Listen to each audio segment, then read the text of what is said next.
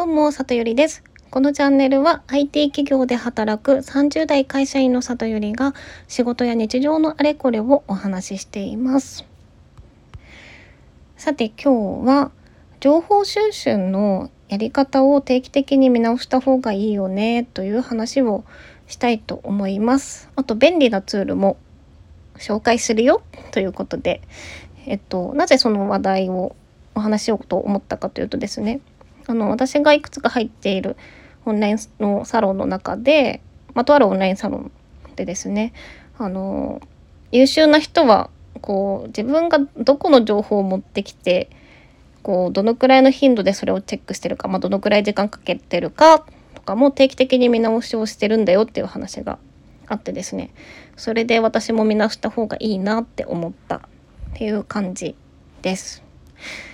でまあ、そもそも私が普段どこから情報を入手してるかというのを、まあ、ざっくりお話しすると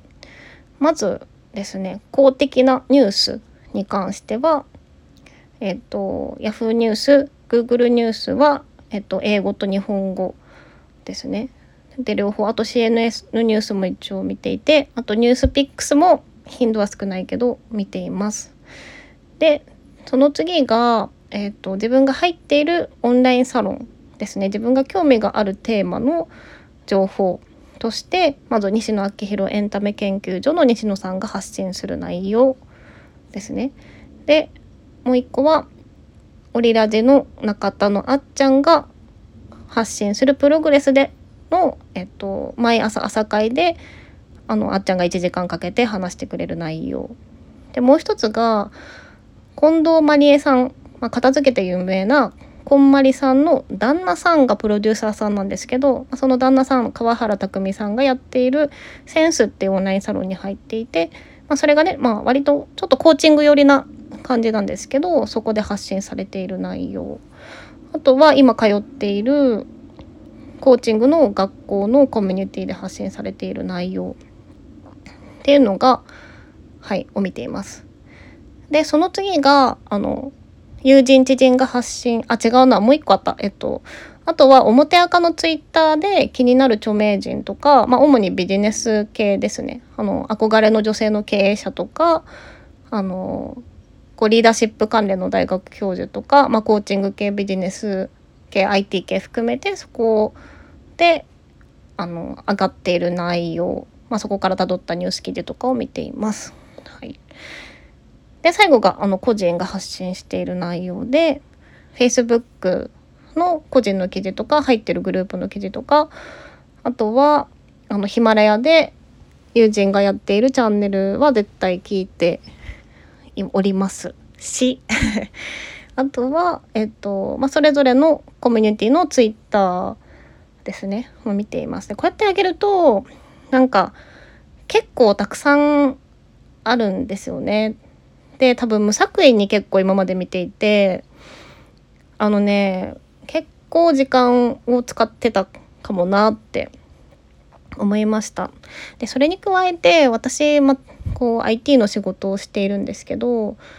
あのねこう例えばプロダクトマネージャーっていう今仕事なんですけどプロダクトマネジメントとか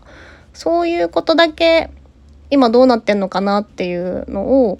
あの知りたくなった時に、まあ、自分で検索しに行かないといけないのでなんかプロダクトマネー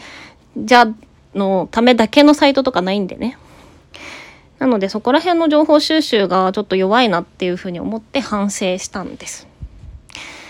で今お話ししたようななんか特定の専門分野持ってる人ってちょっと情報収集めんどくさいところありません？で例えばこのピンポイントでこういう関連の法改正の情報を知りたいなとかいろいろねあのあると思うんですけどでそうなるとこのキーワードに引っかかるニュース自動的に持ってきたらってくれたらいいのになって思うじゃないですか。あるんですよそういうサービスが。はいっていうので、まあ、今日の本題なんですけど皆さん Google アラート定機能が Google にあるんですけど活用されてますでしょうか？それがねあの Google のメールアドレスを作るとあのいっぱいメニューが出てくるじゃないですかいろいろと。でその中に Google アラートっていう機能が入っていてこれがめちゃめちゃ便利なのであのぜひ活用をおすすめします。でどういうことができるかというとあの特定のキーワードを登録することができてでそれに引っかかるあのニュースをニュースサイトを超えて収集してくれてでまとめてメールで送ってくれるっていう機能になっています。でこれがねすごいのが例えば1日1回あのそのタイミングで更新されたニュース記事をまとめてメールで出してくれたりとかするんですよだから頻度を自分で設定できるしあとはあのニュースニュースサイトを対象にするとかブログを対象にするとかそういった設定もできるしあとねあの海外のこう日本語だけとか英語だけとか地域限定とかそういうこともできるのですごく便利となっています。なのでね例えばあのビットコイン検索下落とか。でビットコインが下落したっていう情報がそのインターネットに出たし出たらまあこう例えばすぐ配信するって設定してればビットコイン下落ってニュース出たらすぐ自分でメールで受け取れる。みたいなことができるんです。これめっちゃ便利じゃないですか。これなんか知らないとすごい損だったなってあのね思ったんですよ。てかむしろ私 IT の人なのにこれは知らなくってちょっと恥ずかしいくらいの気持ちになりました。でねあのー、まあ設定ちょっと難しいんじゃないのってあんまりその得意じゃない方は思うかもしれないんですけどすごく分かりやすく案内がされているサイトがあったのであのそれ貼っとくのでねちょっと是非見てみてください。でもしかしたらあメールで届くのかちょっといろんなメールと混ざるのだるいなって思ったかもしれないそこのあなたあの RSS リーダーというアプリをうまく使えばアプリでサイトを見ることができるのでそれの活用もおすすめします。でちょっとね難しい話に聞こえるかもしれないんですけど、えっと、その Google アラートでメールで受信するか RSS の機能で見るかっていうあの2つの設定ができるんですよ。で RSS フィードとか RSS リーダーって言葉聞いたことないですかね？ちょっとなんかたまにブログとかに RSS って書いてあってなんかオレンジの Wi-Fi みたいなアイコン見たことないですか？であれって何者かというと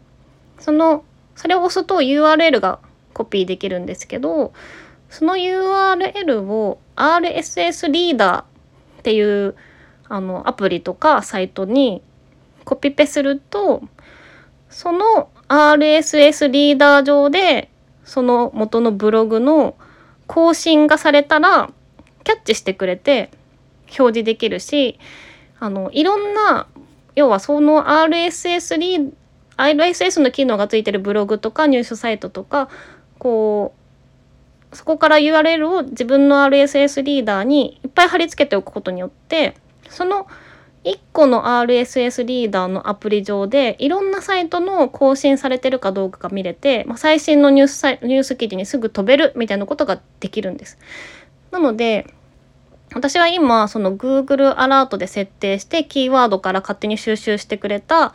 ニュース記事を RSS リーダーのアプリ上でまとめて確認できるようにしていてかつ RSS リーダーからいろんなその Google アラート以外のニュースサイトで気になるやつも設定しとくとそこからまとめて見れるのでこう何個もねアプリ開くのめんどくさいじゃないですか。あとこれ更新あったかな？あ更新されてなかったとかめんどくさいじゃないですか。それを RSS リーダーを使うと一元管理ができるのでめっちゃおすすめです。でちょっと設定があの難しく感じるかもしれないので困ったらね是非聞いてもらえればいくらでも案内するのではいお気軽にっていう感じで今日は情報収集の仕方を見直したよというお話をさせていただきました。じゃあまたね